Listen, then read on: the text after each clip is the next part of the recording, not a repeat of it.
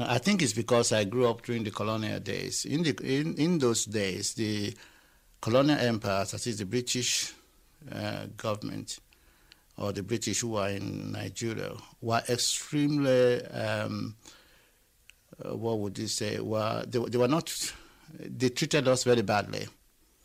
They treated us like uh, second-hand citizens or third-hand citizens, and therefore, as a very young boy, I grew up to hate it and to be to be ready to fight it. And the way you can fight it is really to get the education which they are using to fight you.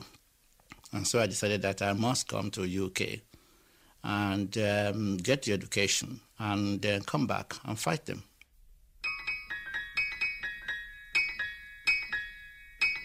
So in 1962, Abiodun Odumosu, a young Nigerian, left his hometown of Lagos and set off on the path that eventually led him to Ireland. At the same time, much further south in Africa, Camilla Dorsey was growing up in the tiny mountain kingdom of Lesotho.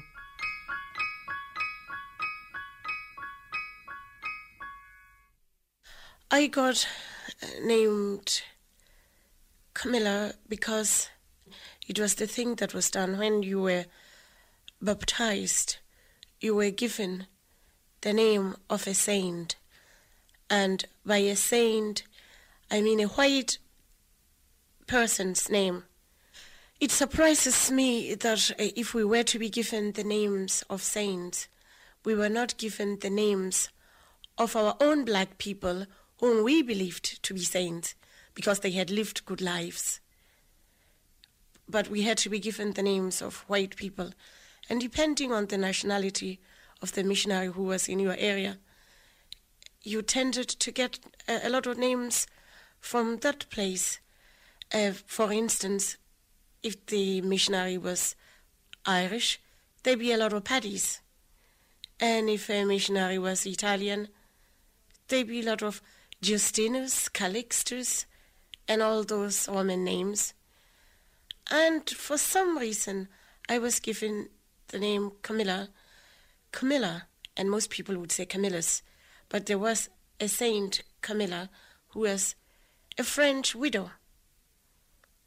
My mother liked the sound of Camilla, and so I got stuck with it. My Sesotho name is Mapaseka. I was born on Easter Sunday, and Ma, it's just a prefix that would be put in front of most female names.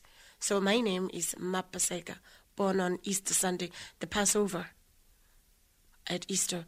But according to my uh, according to my baptism register, and by the way, we, our births up to then were not registered, only up to a few years ago, so I have no uh, birth certificate. So the only certificate that I'd have would be the baptism register. On it, it says Christian name, Camilla, pagan name, Mapaseka. And that really upsets me because I think of the two names. Mapaseka is a very it's a it's a biblical name. And I know the meaning of it. Where's Camilla? A French widow. I went back to Nigeria in 1979. I secured a job in the University of Nigeria, you know, as a lecturer. And um, I found that things were not as I thought they were. In other words, there are very, very few facilities. There were far too many students for for a lecturer to teach. And um, I also find to my delight that the children or the students are very, very eager to learn and they work very, very, very hard. But I did not expect that the facilities were so bad, you know, when I went home. I left because I was disappointed in my colleagues. I found that most of them were not interested in building the the, the, the, the country. I found that there were there were too many selfish ones amongst them. I found that I was odd one, uh, I mean, odd person out in the sense that uh, they had other interests apart from the academic, you know, uh, profession which I, I couldn't uh, stand. And I also found that the government was not in, in tune with the needs of the of the country. And it was very difficult for me to fight in that situation, especially when I'm not, uh, I do not have uh, a wife who is a Nigerian. So when you are married to an outsider, you've got to think about what, how it will affect her when you start fighting for what should be done. I would have stood, I would have waited out in Nigeria to fight it out. But uh, I have to think about my family, so I decided that you know, I better leave for the time being, and later on I will go back when everything is when they are all my children are settled, and then I will you know struggle with Nigerians to build it up. I grew up in a little place called Harabushuri. We were all related. Everyone in that village was related. We all had the same name and we were all related. The, the name was Mapate. Uh, my family, like most families in Lesotho at that time, lost a child. Every family would have lost a child. Uh, so there is four of us now. Uh, I was born in Lagos and uh, I went to school in Lagos. I was in the primary school and I went to um, secondary school in the country. But I, I, was always returning to Lagos because my father had a job in Lagos and uh, we all lived in Lagos. My father uh, was a small farmer, but in fact, in the village and in most places in Lesotho, when we talk about farmers, farmers are women. Because women are the ones who stay at home. Most men go to work in South Africa. So the running of the homes is done by women. It's the women who decide what they are going to sow in what field. It's the women who decide what school the children are going to. It's women who decide what to do with the money, how to spend it. My father did work in South Africa like many other men in the village. I didn't know him very well because he died when I was small. So I grew up uh, in a female household. And I was brought up mostly by my grandmother until such time as I was older and then I could go back home. It was the tradition that the eldest girl would be brought up by the, the, the grandmother.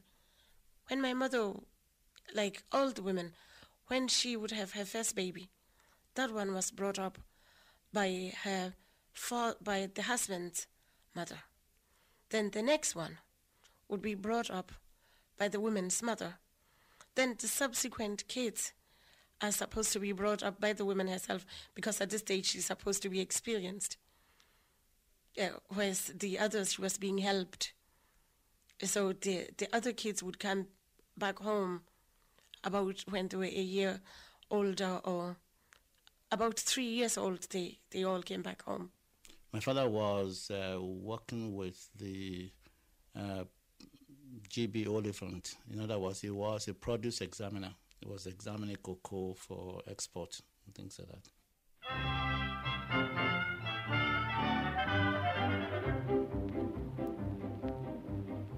In tropical climes, there are certain times of day when all the citizens retire to take their clothes off and perspire.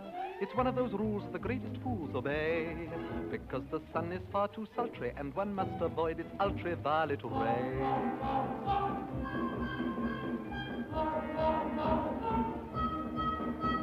The natives grieve when the white men leave their huts, because they're obviously, definitely nuts. Mad dogs and Englishmen go out in the midday sun. The Japanese don't care to.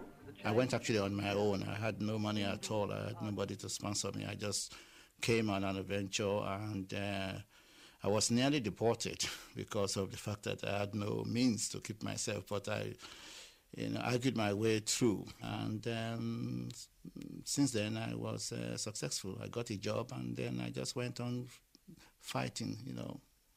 I did my A level as a private student. I was working at the same time, uh, studying on my own, attending some evening classes.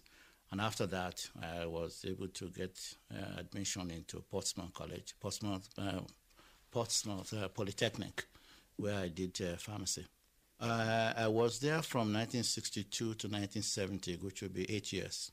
I thought that England is uh, it's made of gold and it's um, beautiful and is the paradise of the world. In fact, there was a saying at home that see London and die. In other words, uh, London is the thing that you must see before you die. But um, I, I was disappointed. It wasn't what I thought it was my mother decided uh, she wanted good education for us and that uh, the world was changing, so she wanted good education for us. And we went to into town, and but I still ended after secondary school. I still had to go into a boarding school anyway because um, it was a better school. It was further and people in Lesotho regard education as a very serious matter. They spend a lot of their salary on education. And uh, I enjoyed my boarding school. I had a lovely time. I was a culture shock because of the. First of all, I didn't expect uh, that uh, uh life would be so fast there.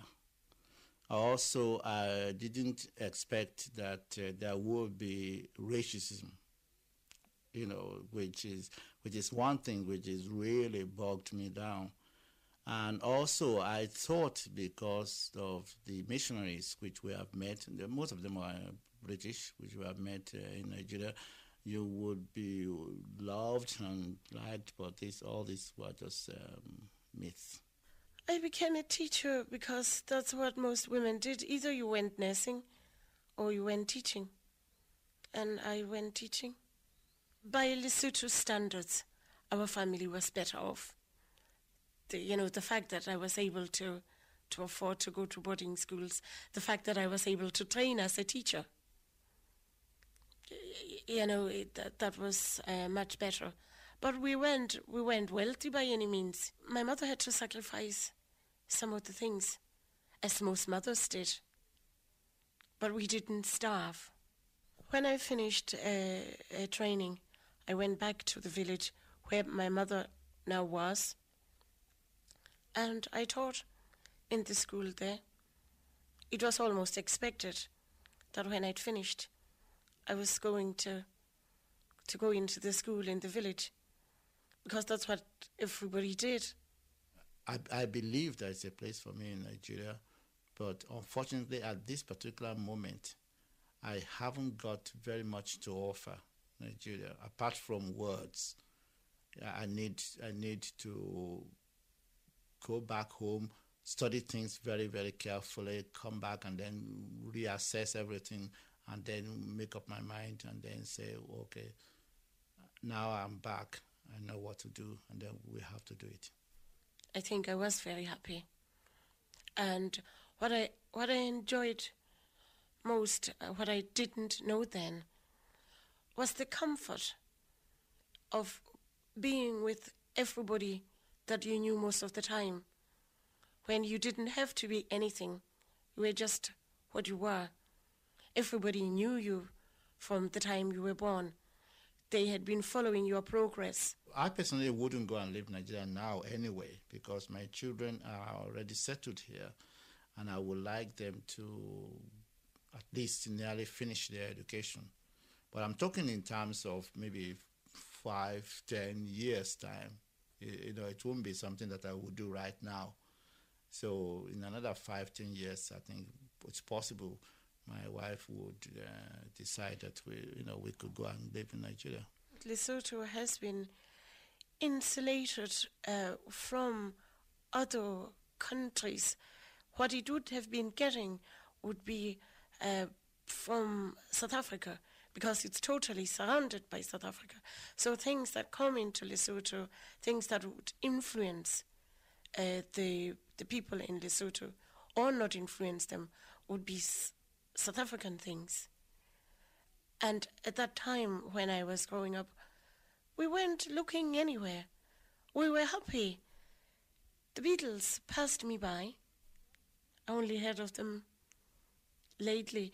One who didn't pass me by was Jim Reeves. we used to dance to Jim Reeves in the convent and had a wonderful time because you see, in this particular convent, the nuns were Americans. And they, they brought the, the tapes and uh, or the, the records. And we used to hear Jim Reeves on the radio. And so Jim Reeves was the thing. And up to this day, I still like uh, Jim Reeves.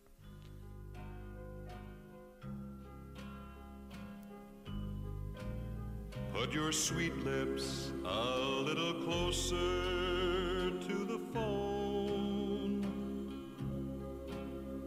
Let's pretend that we're together all alone. I'll tell the man to turn the jukebox way down low. And you can tell your friend there with you, he'll have to go. At that time, the lighter the skin, the better. I think it was a period where we were all uh, trying to be the same, one big melting pot. Fashions, fashions as to what is the best skin, you know, change. Uh, even with white people, it changed that at some stage, the browner you were, the more browner like a dried up old prune.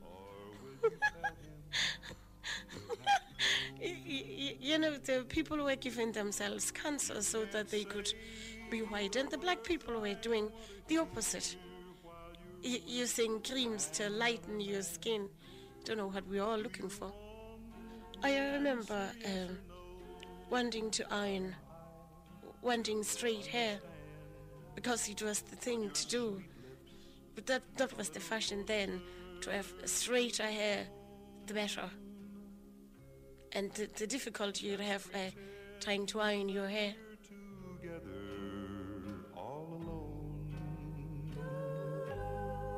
I'll tell the man to turn the jukebox way down low.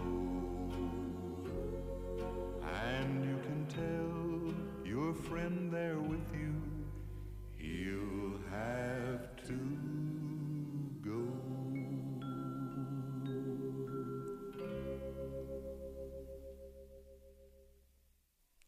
Well, Ireland actually was more of an adventure to me.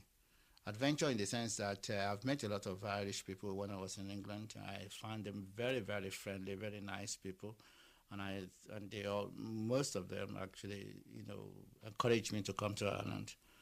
In fact, my landlord was an Irishman, and he also encouraged me to come. Also, the second reason is Trinity College because um, I always felt I I was made to believe that Trinity College is the best. It's one of the best in the world, you know, apart from Cambridge and Oxford. And if you study there, you will be the most you know, brilliant person in this world. You would everything would have been made for you. You would be on top of everybody. And so I said, I must reach that Trinity College and see what what's it all, all about. Well, I, I first of all applied to study there, and wrote back to me to say that I have to get so many A's, you know, six A's in many in, in all my subjects, and also they sent me a bundle of uh, papers about the scholars of Trinity College and how difficult it is to get to Trinity College. So I said, "Oh my God, this is this is beyond me." Then, when I finished my degree, I wrote to Trinity College to some of the departments there for a job and nobody replied. Then I wrote again. Then I got a reply to work as a demonstrator in the Department of Pharmacology in Trinity College, which I took. And then at the same time, I was asked to if I would like to register for postgraduate for PhD, which I did at the same time. So I was working at the same time studying. I ended up in Ireland because when I went back teaching, my husband, I met my husband, who is Irish, who was working there at the time. I met him, and uh, eventually we got married. I suppose it was always understood, according to my culture, when a woman married, not only did she take a man's name, she also went to live with the man wherever his home was.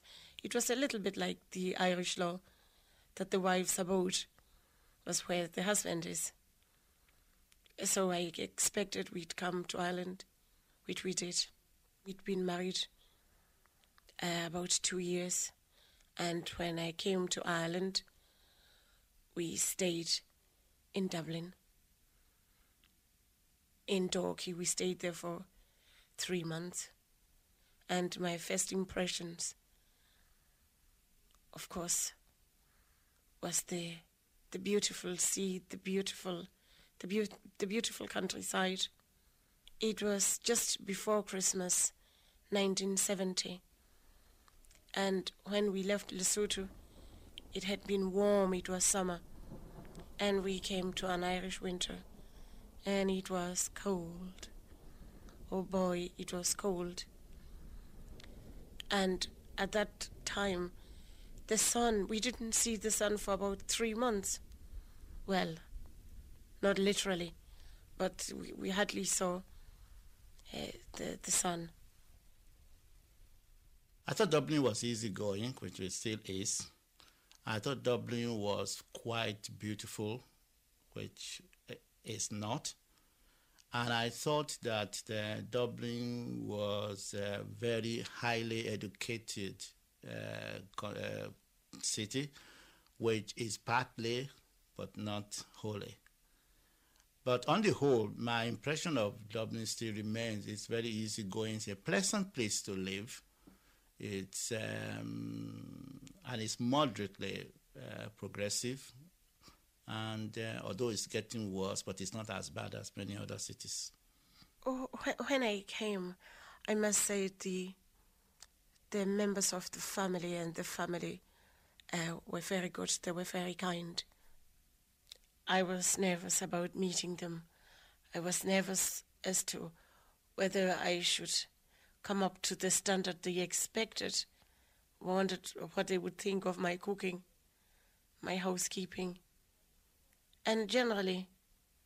And I was more afraid of the daughters because I understood what girls young women felt. I was more afraid of them. But they turned out to be very nice people. But I remember in those early days terrible, terrible loneliness. While I was with people who, who were kind, they were talking about things I knew nothing, the subjects they were talking about. I had no idea what they were talking. And the, in the end, I used to switch off. I remember my first um, I remember going to to the Abbey to see one of uh, Sean O'Casey's uh, plays. It was either The Plough and the Stars or The Shadow of a Gunman. I had no clue what was happening.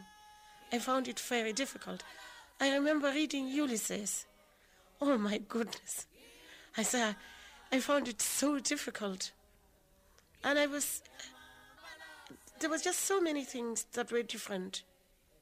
First of all, I found that the pace of work in this country is very slow. So I had to slow down. When I first came to Trinity, they thought I was mad because I was working about 16 hours a day from 8 o'clock to about 12 midnight.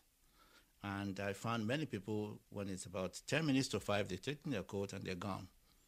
So they thought I was mad. So I had to slow down a little bit. Secondly, I found that the uh, Irish don't like people to be outspoken. I am a little bit outspoken. I speak out my mind a lot. So you have to tone down your mind.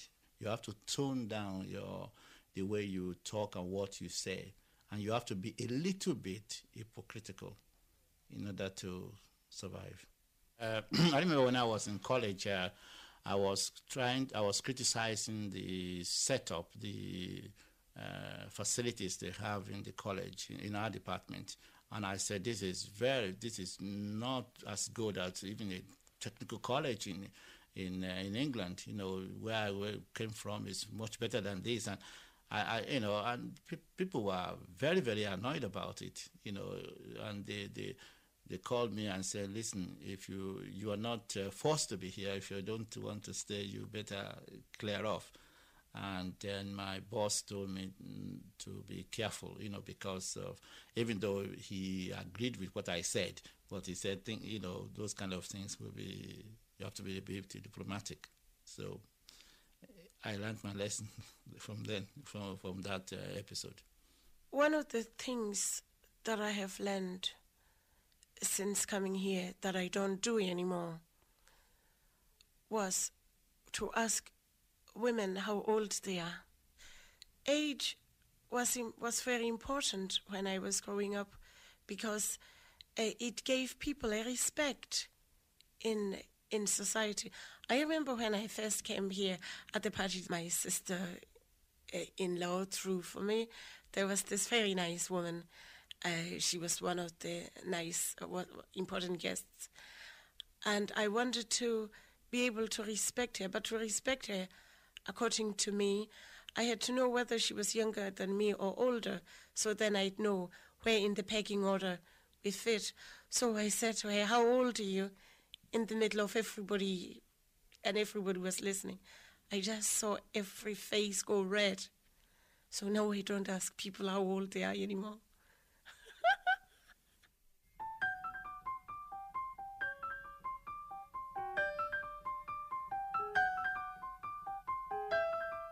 Initially, I thought the, the, the, Irish were very, very friendly. You know, in fact, I, I, I was impressed by what I my uh, the Irish when I was in Ireland. People were very helpful to me, and uh, I had a good time. But as time went on, I found that the Irish are very difficult to understand. They are more difficult to understand than the English.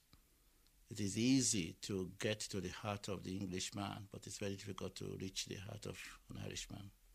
I think because they are very subtle. I think it's because of the religion too. I think you have to be seen to be nice to people, even if you don't mean it.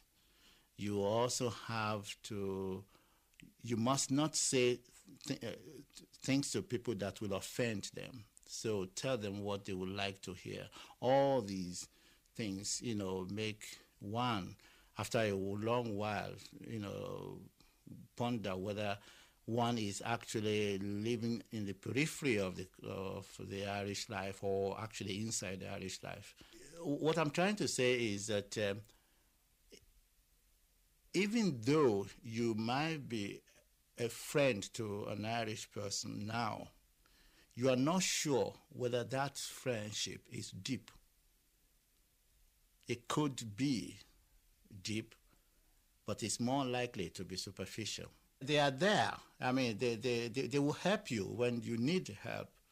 But it, it looks as if to me that they don't want to be deeply committed. See, when it comes to actually, if the, if the friendship is growing deep, they would, most people will back away. Either they will not back away, uh, they will not back away in order to offend you but they will use ways and means, very subtle ways and means, to back away.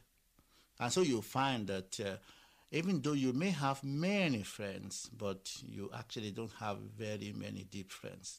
It's easy to make friends in Ireland. I mean, when I came here, I would say the following day I came, I made so many friends.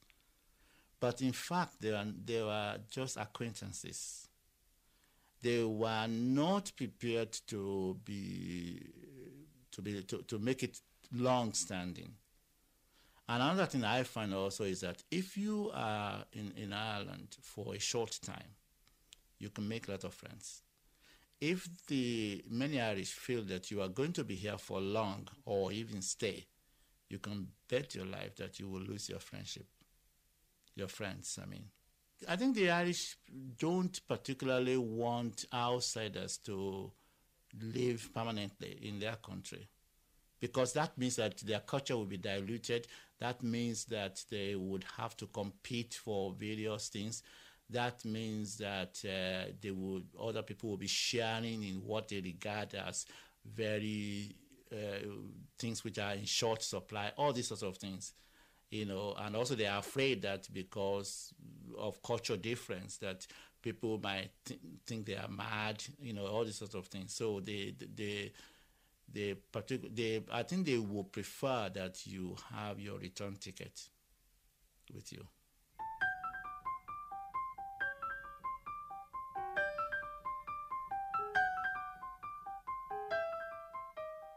When I came in 1970, I remembered seeing some black people at the College of Surgeons. I never saw any others. There were very, very few.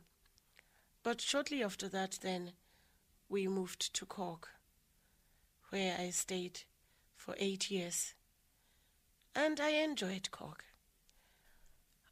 After a number of years uh, living in Cork, my husband and myself came to Dublin, and we went long in Dublin when the marriage broke up. And uh, that was a, a traumatic time full of drama and trauma.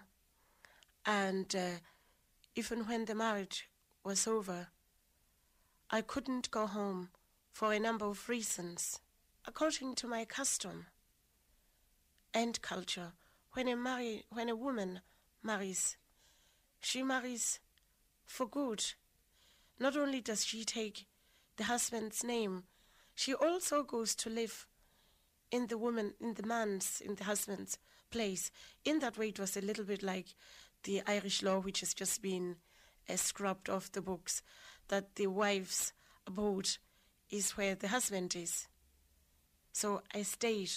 But staying here actually was a coincidence. I decided to stay here when I met my wife, my present wife.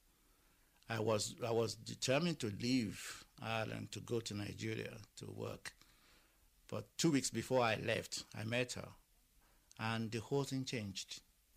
And funny enough, my in-laws, my mother-in-law and my father-in-law, God bless them, and may their souls rest in peace. They are dead now. They were very nice. They received me very, very nicely, very comfortably. You know, there was no, they, were, they, they did not even think twice about it. When we told them we were, the first time I went to the house, they treated me very well. Even all the, her sisters and brothers were all very nice to me, and there was no problem. The problem actually was from my own family. My mother was a little bit worried about it because, first of all, my mother never went to school. She wouldn't be able to communicate with my wife. And then she also wanted me to be back home like all mothers would, or parents would, so that I could have my children there and she could look after them and this sort of thing. After about a few weeks, she accepted my wife. And when my wife went home with me, to meet her, she, they were very friendly with each other. I have found in those early years, I found that the majority of the Irish people were fine, but that not all the Irish people were fine people. I've had some other experiences that have amazed me of a racist nature. And I won't say all Irish are racist. It's very difficult to generalize. But some people are racist, but it is very difficult to put a figure or to say whether it is whether there are many or there are some, because racism in Ireland is not to be talked about. It's not something that people like to hear, even though it existed. The it is not compatible to Irish uh, philosophy of life and it's, it's not compatible to Irish religion. And therefore, it is not said, but it is very, very deep rooted. One time, I was parking a car. I was waiting for somebody to pull out of a parking space, and I was indicating to go in. When I see coming around the corner this car coming at a high speed and wanted to get in there into the parking space that I was waiting for. But because I was there already, I got in first. And the driver of the of the other car, a man, wound his window down and looked at me and said, You effing black bitch, go back to Africa. I was I was astounded. I didn't know what to say. I stood there with my mouth hanging open. There were other people who saw what happened. They came and they, they were giving out to him, and he left still effing them off. And so that was my first really bad encounter of racism. Uh, I think racism in Ireland is a product of uh, ignorance as well as a product of uh, weakness. You know, I think the Irish were very protective and they are therefore afraid of competition. It is not necessarily because of the color of the skin. And in many cases, too, I think some Irish who discriminate don't even know that they were discriminating. They, they could use words that are extremely racist. Things, words like colored, uh, words like negro, and still be laughing and smiling about it without, you know, without knowing that such such uh, words are very annoying to their to their friends. Uh, you know, so. Uh, it, it's not. You see, the, the discrimination, racial discrimination in Ireland is different from the English. It's uh, it's uh, the English one is straightforward. It's, uh, it's uh, dominance is uh, to do with um, superiority complex and all these sort of things. But in, in Ireland, I think it's partly due to ignorance and also partly due to inferiority complex. Another time would be when we heard that a certain place, this is in Dublin, this certain place don't like black people. It was a disco. So myself and six Irish women, we decided we'll go to see if it's true. These Irish women were my friends, and they couldn't believe that there was racism in Ireland. So between the six of us, we decided to try it out. So instead of arriving with a group of six women together, we divided up into two groups. The first group went up. I was with the second group. They went up and they entered the disco, while myself and the other two stayed around the corner. Once we were sure they'd gone in, we came up. We arrived at the door, and the bouncers took one look at me and said, Members only, with straight face. Members only, they said. And my two friends said, Are you sure everyone gone up there is a member? They said, Yes. And we knew. I, could, I nearly died. When I applied to be registered, I was told the, the procedure. If you are not if you if you are not trained in Ireland, if you did not op- to obtain your first degree in Ireland, you would have to do a certain a uh, few months of apprenticeship before you can be registered, which is correct. But the problem is you would have to apply yourself. You have to look for this place where you're going to do this training yourself. And they will provide you with the addresses to write to. I, all, I wrote to about 99 tutor pharmacists and not one of them would accept me. In fact, I, I got some replies that were very racist. Some of them wrote back, or some of them phoned. One, in fact, two people phoned me and told me to go back to my country, which was very, very nice, very, very bad indeed. But I must say, the Pharmaceutical Society, the Irish Pharmaceutical Society Council, was very helpful to me and they were able to fix me up, to get somebody for you know to to help me out, where I was able to do my training. But that, this is where I mean it was in writing out and applying for this training that I actually tasted the racism that existed in, in this country. And when, when racism is against you personally, then you know what you're talking about. Whether it's happening in Ireland, whether it's happening in South Africa, the pain is the same. I can't even put it into words. The pain when other people are racist towards you. I can't even describe it's undescribable.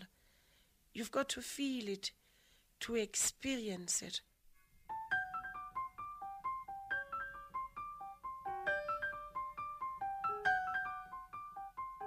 I'm always homesick. But what I tell myself was that I could, live, I, I could easily live in Nigeria while I'm in Ireland. I could easily put Nigeria into Ireland and live in it.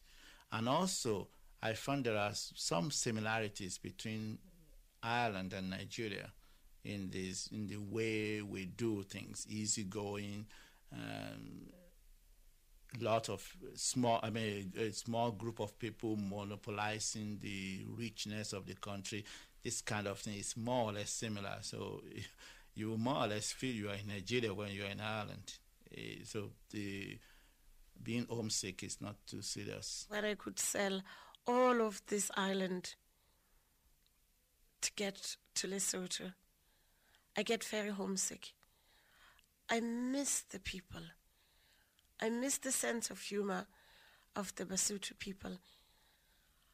I miss the the community spirit of the Basotho people. I miss even physical the physical country. I miss the mountains. I miss the sun. I I, I miss the crispness of the winter mornings, the snow and the ice. I miss all that in Lesotho. I get very, very homesick at times. But that's life. You just get on with the next thing, and life goes on.